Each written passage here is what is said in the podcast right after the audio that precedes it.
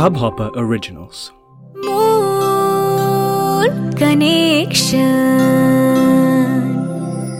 তুমি শুনছো moon connection আর যে সৌমির সাথে। মন খারাপের পর্ব যেন শেষই হয় না। কথায় কথায় খালি বলে উঠি, দূর, ভালো লাগে না। জীবনে যা চাইছি কিছুতেই পাচ্ছি না। যা করছি তাতেই ব্যর্থতা তবুও নিজেকে বোঝাতে হবে ডোন্ট কুইট আজ মন কানেকশনের চতুর্থ পর্বে নিজের জীবনের গল্প নিয়ে থাকছেন একজন সফল ডাব্লিউবিসিএস অফিসার সৌম্যা শীল আর সাথে রয়েছি আমি আর যে সৌমি। তাই শুনতে থাকো মন কানেকশন।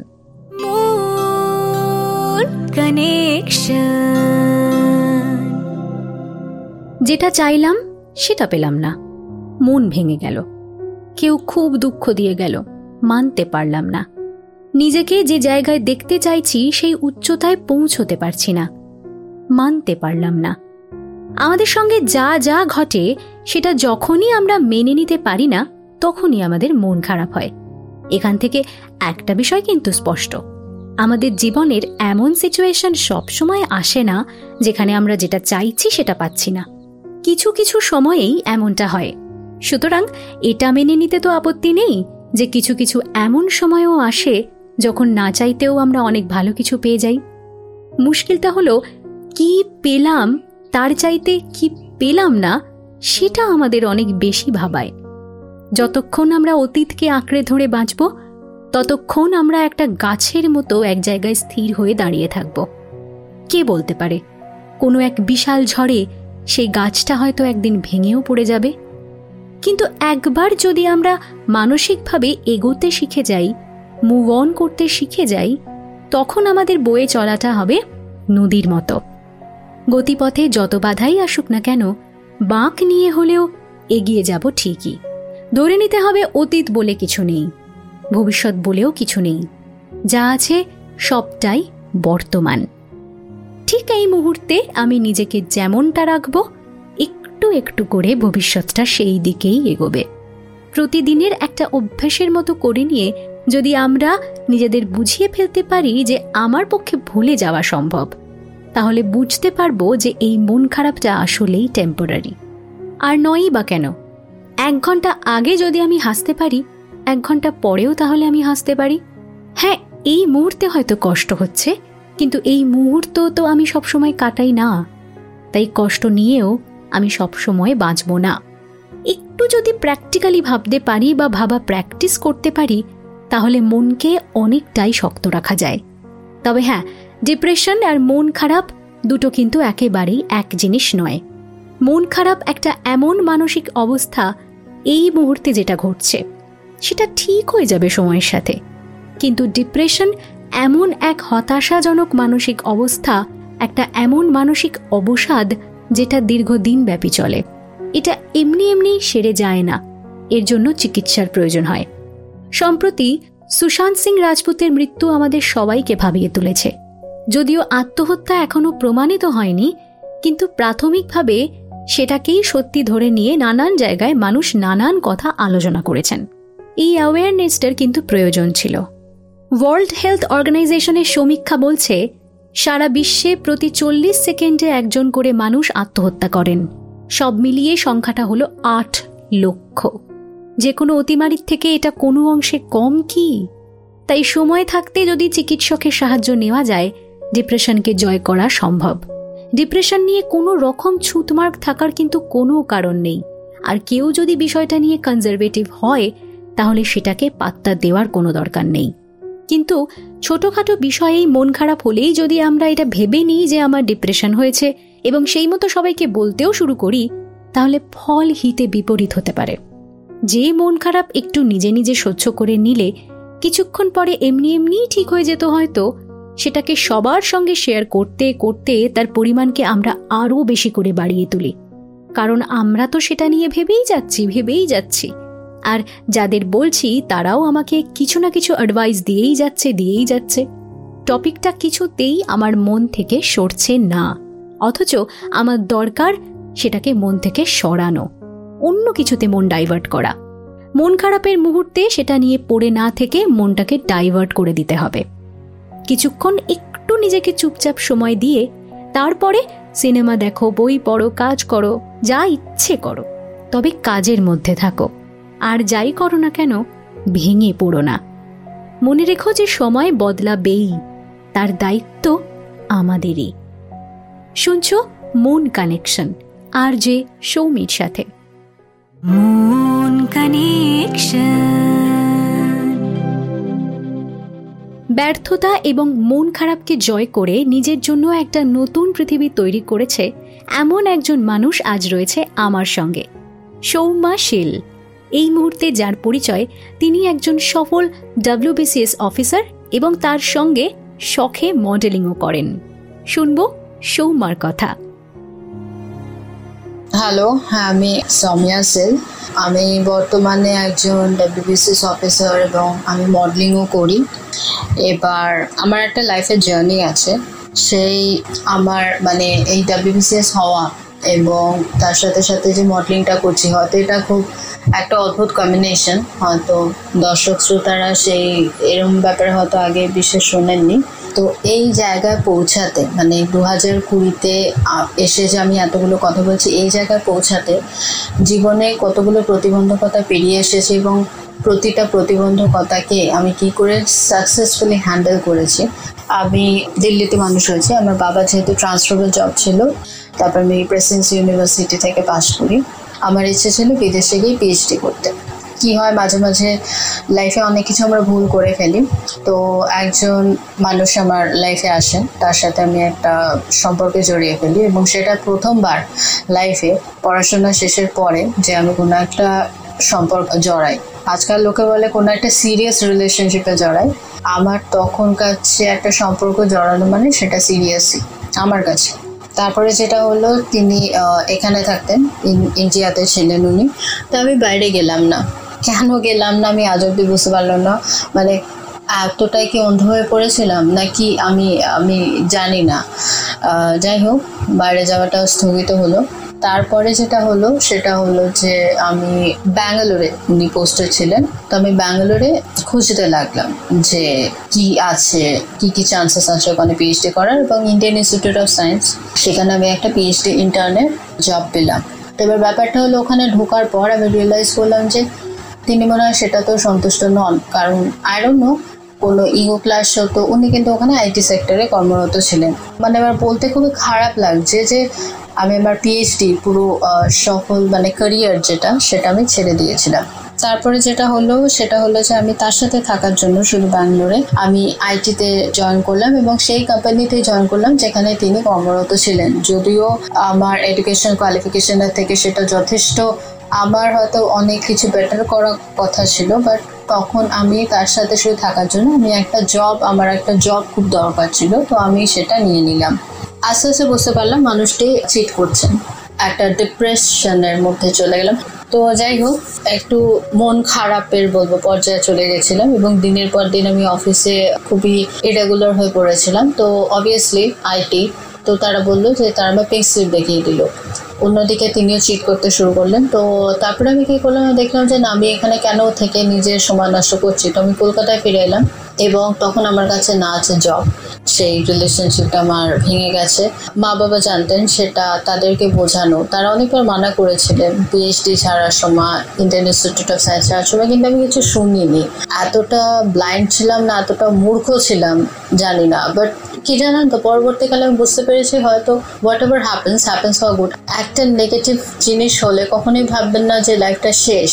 অলওয়েজ চেষ্টা করবেন সেই নেগেটিভের থেকে বেশি পজিটিভকে করা যায়। তো তখন আমি দেখলাম যে, ঠিক আছে there is an easy way out let me apply for আমি টিচারের জন্য। তো একটা টাইম ছিল আমি প্রতিটা স্কুলে স্কুলে তখন গ্রীষ্মকাল ছিল, মনে আছে দু হাজার তেরো, প্রতিটা স্কুলে স্কুলে ঘুরতাম যে, আমাকে একটা চাকরি দিন। তারপরে ডব্লিউবিসিএস এর একটা ফর্ম বাবা বললেন যে, ভরে দিতে। তো আমি বললাম যে, আমি টিচার হিসেবে পাচ্ছি না ডব্লিউবিসিএস এর ফর্ম কী করে ভরবো?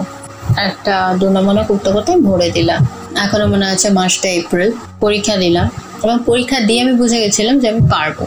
অনেক কিছু মনে পড়তো আগের কথা। একটা অনেক কিছু জীবনের পাস্টকে ফেলে রেখে প্রথম টাইম আমি এগোবার চেষ্টা করছিলাম। তার আগে কোনোদিন আমি বাধার সম্মুখীন খুব একটা হইনি। তো রেজাল্ট বেরোলো ক্র্যাক করলাম প্রিলিমস কোয়ালিফাই করলাম, এরপর মেইনস মেইনসও পরীক্ষা দিলাম। দু হাজার চোদ্দ হলো। দু হাজার পনেরোতে আবার আমার একটা জীবনের নতুন মোড় এলো। একদিন আমি ইউপিএসসির জন্য পড়ছিলাম মানে আমি রাত জেগে পড়তাম, একটু একটু রাতের দিকে পড়তাম। তো হঠাৎ করে পড়তে পড়তে দেখলাম যে আমার কানে ভৌ ভৌ করছে। ডাক্তারের কাছে গেলাম, পরের দিন সকালবেলা। তো ডাক্তার কিছু মেডিসিন দিলেন, আবার সাত দিন পরে গেলাম। দেখলাম যে এটা কমছে না, তো আবার সাত দিন পরে গেলাম। ডক্টর বললেন যে, এখনও কমছে না so get a MRI done and a CT scan done as well so আমি বললাম ডক্টর হোয়াট হ্যাপেন্ড তো বললেন যে, যেটা হয়েছে সেটা, দেখো তোমাকে একটু বুঝিয়ে বলছি are you in any form of stress তো তখন কী টাইপের স্ট্রেস আমি কী করে বলব? মানে সো হি টোল্ড দেখো, তোমার একটা প্রবলেম আছে that is progressive otosclerosis so you are gradually become disabled you have got progressive hearing loss so সেটা কি হয় যে, আমার কানে যে নার্ভসগুলো আছে, সেটা কোনো একটা স্ট্রেসের ফলে তাদের শ্রবণ শক্তি হারিয়ে ফেলছে। এবং রাইট নাও আমার বা কানে আমি অলমোস্ট শ্রবণ শক্তি হারিয়ে ফেলেছি এবং ডান কানেও সেটা ট্রান্সমিট হয়েছে। ডান কান দিয়ে কিছুটা শুনি। তো আমার হিয়ারিং এজ আছে এবং তার সাথে আরও অনেক প্রবলেমস আছে। যেমন আমার টিনিটাস আছে, সেটা হলো যে কানের মধ্যে কন্টিনিউয়াসলি বলব তো এটা শুনে আমি কি করব? মানে একটা অনিশ্চয়তার মধ্যে পড়ে গেলাম। কিন্তু একটা জিনিস আমার মনে মধ্যে ছিল যে আমি কুইট করব না। আমাকে ট্রাই করতে হবে। আর এবং এটাই স্বাভাবিক। ট্রাই করাটাই স্বাভাবিক কুইট করাটা অস্বাভাবিক। তো দু হাজার পনেরোর এরপর মেন্স দু হাজার পনেরোর মেন্স দিতে গেলাম, বাংলা পেপার দিলাম ইংলিশ পেপার দেওয়ার সময় আমি ফেন্ট হয়ে পড়ে গেলাম। পরের দিন পরীক্ষা দিতে যেতে পারলাম না মানে আমার সেন্স এলো, তখন অলরেডি সকাল নটা। তো জানতাম না আরও অনিশ্চয়তা। মানে আমি যে পরীক্ষাও দিতে পারছি না, একটা পরীক্ষার স্ট্রেস নিতে পারছি না, এটা ফিল করলাম। তখন আমি একটা অদ্ভুত জিনিসের মধ্যে দাঁড়িয়ে রইলাম। মাঝে মাঝে সত্যি কথা বলছো মনে হতো যে is death the ultimate answer আমার এখনও মনে আছে তখন একটা খাতার পাতা ভাঁজ করে আমি দুটো কলাম বানিয়েছিলাম যে আমি যদি একটা এক্সট্রিম স্টেপ নিই তাহলে কি কি হবে? আর আমি যদি একটা এক্সট্রিম স্টেপ না নিই তাহলে কি কি হবে? এক্সট্রিম স্টেপ নিলে হয়তো আমি পিস পাবো, আমার মনে শান্তি হবে বাট আমি যদি এক্সট্রিম স্টেপ না নিই maybe I will succeed maybe আমি ডাব্লিউবিসিএস পেয়ে যাব, আমি একটা সিভিল সার্ভেন্ট হব, আমি একটা ডাব্লিউবিসিএস অফিসার হব মেবি আমি খুশি থাকব। এবং সেই দিন আমি খুশিকে সিলেক্ট করলাম I had chosen happiness over peace এবার শুরু হলো আরেকটা লড়াই দু হাজার ষোলোতে আবার প্রিলিমস দিলাম এবং দু হাজার চোদ্দের ইন্টারভিউ কল পেলাম। এবার ততদিনে আমার হাওড়া হসপিটাল থেকে ডিসেবিলিটি সার্টিফিকেটটা এসে গেছে। ওটা নিয়ে আমি ভাবলাম যে এটা নিয়ে আমি কী করব? সব বন্ধুরা বলল, তুই ইউটিলাইজ কর, তুই এটা পেয়ে ইউপিএসসি পেয়ে যাবি। এখনও বলে। কিন্তু আমি বললাম, না, আমি এটা এটা আমি আমি নিজেকে ডিফারেন্ট লেভেল বা ডিসেবলড আমি মনে করি না। আমি ইনফ্যাক্ট অনেক বেশি আমার মধ্যে করার ক্ষমতা আছে, ইচ্ছা আছে, এবং আমি জানি আমি করতে পারব than the people who are who don't have any kind of issue এটা আমার কাছে কোনো ইস্যু নাই এবং এটা যদি আমি ইস্যু বানাই না, তাহলে আমি নিজের বিবেকের কাছে নিচু হয়ে যাব। তারপরে ফাইনালি দু হাজার ষোলোতে দু হাজার চোদ্দোর রেজাল্টটা বেরিয়ে ইন্টারভিউ রেজাল্টটা বেরিয়ে আই গট সিলেক্টেড এবং আমার পোস্টিং হলো বনগে এবং আমার এখনও মনে আছে যখন লেখা the governor is please to inform you you know to point you to this particular post under his own stamp and seal সেদিন সেই কান্নাটা বেরিয়ে এসেছিল। ইন্টারভিউতে আমায় আবার ইন্টারভিউ কল পেলাম, তো আমি জিজ্ঞেস করেছিল যে, কেন? তুমি কেন নিচ্ছ না? এই বেনিফিটটা গভর্নমেন্টও তো দিচ্ছে। তো আমি পরিষ্কার বলছিলাম নো ম্যাডাম আমি নিজেকে এরমভাবে ডিসেবল মনে করি না। এবং আমি কিন্তু সেটা ইন ট্রু স্পিরিট সেটা করে দেখিয়েছি। তারপর থেকে শুরু হলো আবার আমার আরেকটা journey. I did not have any other option না? মানে আমি যদি মনকে স্ট্রং না রাখি, প্রতিনিয়ত আমার মনের উপর, আমার শরীরের উপর অনেক রকম কষ্ট, অনেক রকম নেগেটিভিটিস আসছিল। সেগুলো যদি আমি দূরে না সরাই, তাহলে তো আই শুড হ্যাভ কুইট ধরুন আজকে যদি আমি কোনো একটা সুইসাইডাল কিছু একটা করতাম ইভেন ক্লোজ টু দ্যাট তো আমার স্থান কোথায় হতো? ইদার হসপিটালে বা I would have died right আমার ওটাই মনে হতো, আমার আত্মাকে শান্তি পেত? আমার আত্মা কিন্তু শান্তি পেত না because I knew I had a lot of things to do তো ওরম করে কি লাভ? রাদার দ্যান আরেকটু এফার্ট দিয়ে, আমি দেখলাম যদি কাজগুলো হয়ে যায়, আরেকটু এফার্ট দিই না। মানে প্রতিদিন আমি ওইভাবেই ঘুমাতে যেতাম এবং সকালে ওরমভাবেই উঠতাম, যে একটা নতুন সূর্যোদয় দেখব একটা নতুন দিগন্তের দিকে আমি তাকিয়ে থাকতাম, একটা নতুন হরিজন একটা নতুন লাইফ উইচ ইজ বিউটিফুল একটা নতুন পৃথিবী, নতুন স্বপ্ন, এগুলো দেখার জন্য আমি থাকতাম, কাজ করে যেতাম। সফলতা বা অসফলতা বলে কিন্তু কিছু হয় না। আমি এটা খুব আপেক্ষিক। এবং আরেকটাও কথা আমি বলব আজকে যে স্ট্রং আর উইকেরও কোনো সংজ্ঞা নেই। আমার কাছে যেটা স্ট্রং আমার মা আমার থেকেও বেশি স্ট্রং ব্যাস দ্যাটস ইট এই নিয়ে লোকে কেন অহংকার করে? আই ডোন্ট নো বাট হ্যাঁ এটা জিনিস যে stronger the hurdles greater is the glory তো একটা সময় আমার যখন মনে হতো যে, ভগবান, আমার সাথেই কেন এই জিনিসগুলো হচ্ছে? মাঝে মাঝে অনেক হার্ডেলস আসে। আমার লাইফে অনেক প্রবলেম এসেছে, তারপরেও এখনও আসছে। কিন্তু তা বলে যে আমি এটা বাট আমার মনে হয় ডিপ্রেসড হয়ে ইটস ইটস এ মিয়ার টাইম বেস্ট ডিপ্রেসড হওয়ার কোনো মানে হয় না। কারণ আমি যদি আজকে ডিপ্রেশনে যাই, তাহলে তো ওই টাইমে আমি তো আরও প্রোডাক্টিভ কিছু করতে পারতাম। সো ওয়াই ওয়েস্ট টাইম আমি হয়তো এই টাইমটা লুজ করছি রাইট আমার এই ধরুন অলমোস্ট দশ বছর আমি যে স্ট্রাগলটা করেছি, সেটা যে কতটা কষ্টকর ছিল প্রতিটা দিন, এক একটা দিন এমন গেছে যে আমি শুধু পড়ে থেকেছি। এত কষ্ট হতো, এত পেইন হতো আমার কানে, মাথায়, চোখে যে আমি কাঁদতে পর্যন্ত পারতাম না, কাঁদলে জিনিসটা অ্যাগ্রোভেট হতো।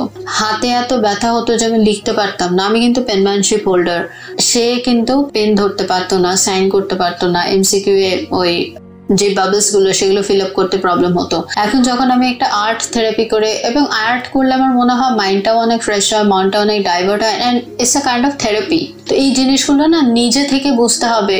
কেউ মোটিভেট করে আপনাকে দেবে না। আমি জাস্ট আমার স্টোরিটা শেয়ার করছি। আমি আপনাকে মোটিভেট করতে পারব না। মোটিভেশন আপনার ভেতর থেকে আনতে হবে। স্ট্রেংথ আপনার ভেতরে আছে মোটিভেশন আপনার ভেতরে আছে, সবকিছু আপনার ভেতরে আছে। You are the source of your whole universe এই যে যখন আমি বনগা যেতাম বা ধরুন আমি ফিল্ড ভিজিটে যেতাম, দারিদ্রতা দেখি, তখন আমার মনে হয় এদের তো আরও বেশি প্রবলেম আমার কাছে তো ভগবান আজকে ভগবানের কৃপায় আমার একটা চাকরি আছে। এই ধরুন কোভিডে কতজনের চাকরি আছে জানেন?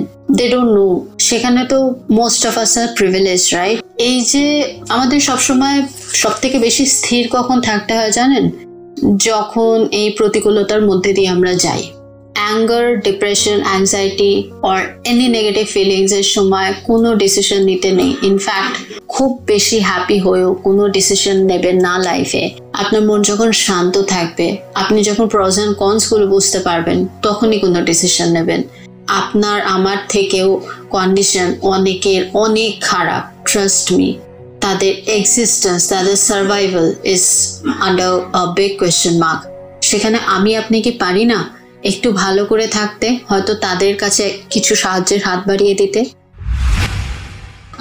এরপর আমি অ্যাডমিনিস্ট্রেশনের কাজে জয়েন করলাম। তখন থেকে আবার শুরু হলো আরেকটা জার্নি তো সেখানে প্রথম ফার্স্ট পোস্টিং আমার বনগা।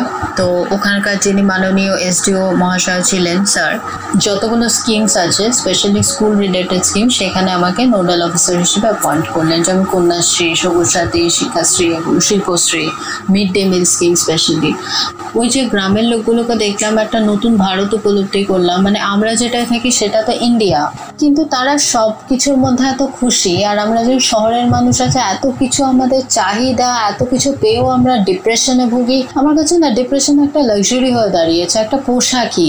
মানে লোকে ডেসপারেট হয়ে যাচ্ছে, লোকে সুইসাইড করছে, লোকে একটা ছোট জিনিস না পেলে হোয়াট ইজ দিস আমি একজন কেউ ছেড়ে চলে যাচ্ছে, তার জন্য লোকে সুইসাইড করছে। সিরিয়াসলি আমাদের জীবনটা এতটাই ঠুনকো, আমাদের বাবা মা আমাদেরকে এত কষ্ট করে মানুষ করল, এবং অন্য কেউ ছেড়ে চলে যাচ্ছে বলে আমি তাদের জন্য সুইসাইড করব। মানে এতটাই ঠুনকো হয়ে গেছে কি আমরা? তারপরে মিড ডে মিল স্কিমে দেখতাম যে, শুধু ডিম ভাত খেতে ওরা স্কুলে আসে। শুধু ওই মোটা চালের ভাত আর ডাল খেতে, খিচুড়ি খেতে, সয়াবিনের তরকারি খেতে। আমার এখনও মনে হচ্ছে বুধবার দিন ডিম থাকতো। থার্সডেতে মোসলাবি সয়াবিন থাকতো। ঈদের ফ্রাইডে কি স্যাটারডেতে খিচুড়ি থাকতো। একদিন গরম ভাত, ডাল আর আলু ভাজা থাকতো। কত খুশি থাকতো বাচ্চারা। বাচ্চারা হয়তো দুমুঠো খেতে পারতো না, হয়তো স্কুলে এসে খেতে পারতো। আমি যখন ওদের সাথে বসে খেতাম, ওদেরকে খাবার দিয়ে সেই আনন্দটা কিন্তু একটা ফাইভ স্টার রেস্টুরেন্টে খাওয়ার থেকে অনেক অনেক বেশি অনেক বেশি। যাই হোক, এগুলো সবকিছু আমাদের মনের ওপর নির্ভর করে। আমরা যদি মনকে বোঝাতে পারি যে আমি যেটা করছি সেটা ঠিক এবং আমি হার মানব না, একটা অদম্য জিদ যদি আমাদের মনে থাকে, আমি কুইট করব না, আমাকে লড়ে যেতে হবে এবং আমি যেটা পাই আমি সেটাতে খুশি থাকব। ট্রাই করতে থাকো, সবসময় একটা আশা রাখো, সবসময় একটা স্বপ্ন দেখো। যেই বাবাটা আজকে জানে দুমুঠো অন্ন জোগাতে পারবে না সে তো আজকে বাইরে বেরিয়ে চেষ্টা করছে যে তাদের বাচ্চারা যেন খেতে পায়। তাদের ডিপ্রেশনের সময় নেই, তাদের ভাবতে হবে যে আমি কি করে দুমুঠো অন্ন যোগান করব। আমার বাচ্চাগুলোকে খাওয়াবো, আমার বউকে খাওয়াবো, বা মায়েদেরও, বাড়ি বাড়ি গিয়ে তারা কাজ কেন করে? কারোর ইচ্ছে করে। সবার তো ইচ্ছে করে একটা ভালো লাইফস্টাইল পাক, কিন্তু তাদের তো ডিপ্রেশন হয় না। যাই হোক, আমার এটাই বক্তব্য যে ডিপ্রেশন হলে হ্যাঁ নিশ্চয়ই কারোর সাথে কথা বলে, কিন্তু সেটাতে দিনের পর দিন স্টিক করে থাকার কোনো মানে হয় না। It is a pure waste of time to me ওটাকে কাটিয়ে ওঠো অ্যাজ সুন অ্যাজ পসিবল যে জিনিসগুলো ভুল করছে মনে হয়, সেই জিনিসগুলো ইমিডিয়েট বন্ধ করো। আমি চাই সবাই ভালো থাকুক, সুস্থ থাকুক পজিটিভ থাকুক। মনের রাশটা নিজের হাতে রাখ কারোর কাছে ছেড়ে দিও না। সবাই খুশি থাকুক। নমস্কার। মন জীবনে সব আমাদের মনের মতো হয় না। আবার এমন ভালো কিছু হয়ে যায় যা আমরা কখনো এক্সপেক্টও করি না।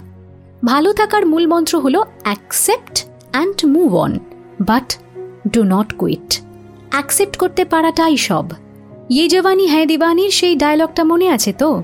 কিতনা ভি কোশিশ করল। पर लाइफ में कुछ ना कुछ तो छूटेगा ही তো যাহা হো উসি কা মজা লো ঘুরে ফিরে সেই একটাই কথা না পাওয়ার হিসেবটা কম মেলাও যেখানে আছো যে পরিস্থিতিতে আছো সেখানেই বাঁচো বর্তমানটাই সব কোনো ব্যর্থ সম্পর্কের হ্যাংওভার রেখো না কতবার হারলে সেই হিসেব রেখো না অতীতের ভুলগুলোকে ভুলে যাও সকালে রোজ একবার ঘুম থেকে উঠে নিজেকে বলো ডু নট কুইট আজকে আর কোনো সমস্যার সমাধান নয়, কারণ আজ সৌম্যার গল্প তোমরা শুনেছ। পরের এপিসোডে তোমার পাঠানো মেসেজ পড়ব অফকোর্স যে কোনো সমস্যা ডাইরেক্ট মেসেজ করতে পারো আমার ইনস্টাগ্রাম হ্যান্ডেল যার নাম Mon connection M O N C O double N E C T I O N আর পেজটা ফলো করতে ভুলো না। ফিরে আসব আবারও আগামী শুক্রবার। টিল দেন নিজের মনের যত্ন নাও। খুব ভালো থাকো। আর শুনতে থাকো moon connection moon connection RJ Shomir সাথে मून कनेक्शन इस हब हॉपर ओरिजिनल को सुनने के लिए आपका शुक्रिया। अगर आप भी अपना पॉडकास्ट लॉन्च करना चाहते हैं तो हब हॉपर स्टूडियो वेबसाइट पे रजिस्टर करें और एक मिनट के अंदर अंदर अपना खुद का पॉडकास्ट लॉन्च करें। यही नहीं स्टूडियो देता है आपको पूरी आज़ादी कहीं भी, कभी भी अपना पॉडकास्ट लॉन्च करने की सिर्फ़ तीन आसान स्टेप्स में। तो साथ में अपना पॉडकास्ट शुरू करने के लिए तैयार just hop on Hubhopper simply content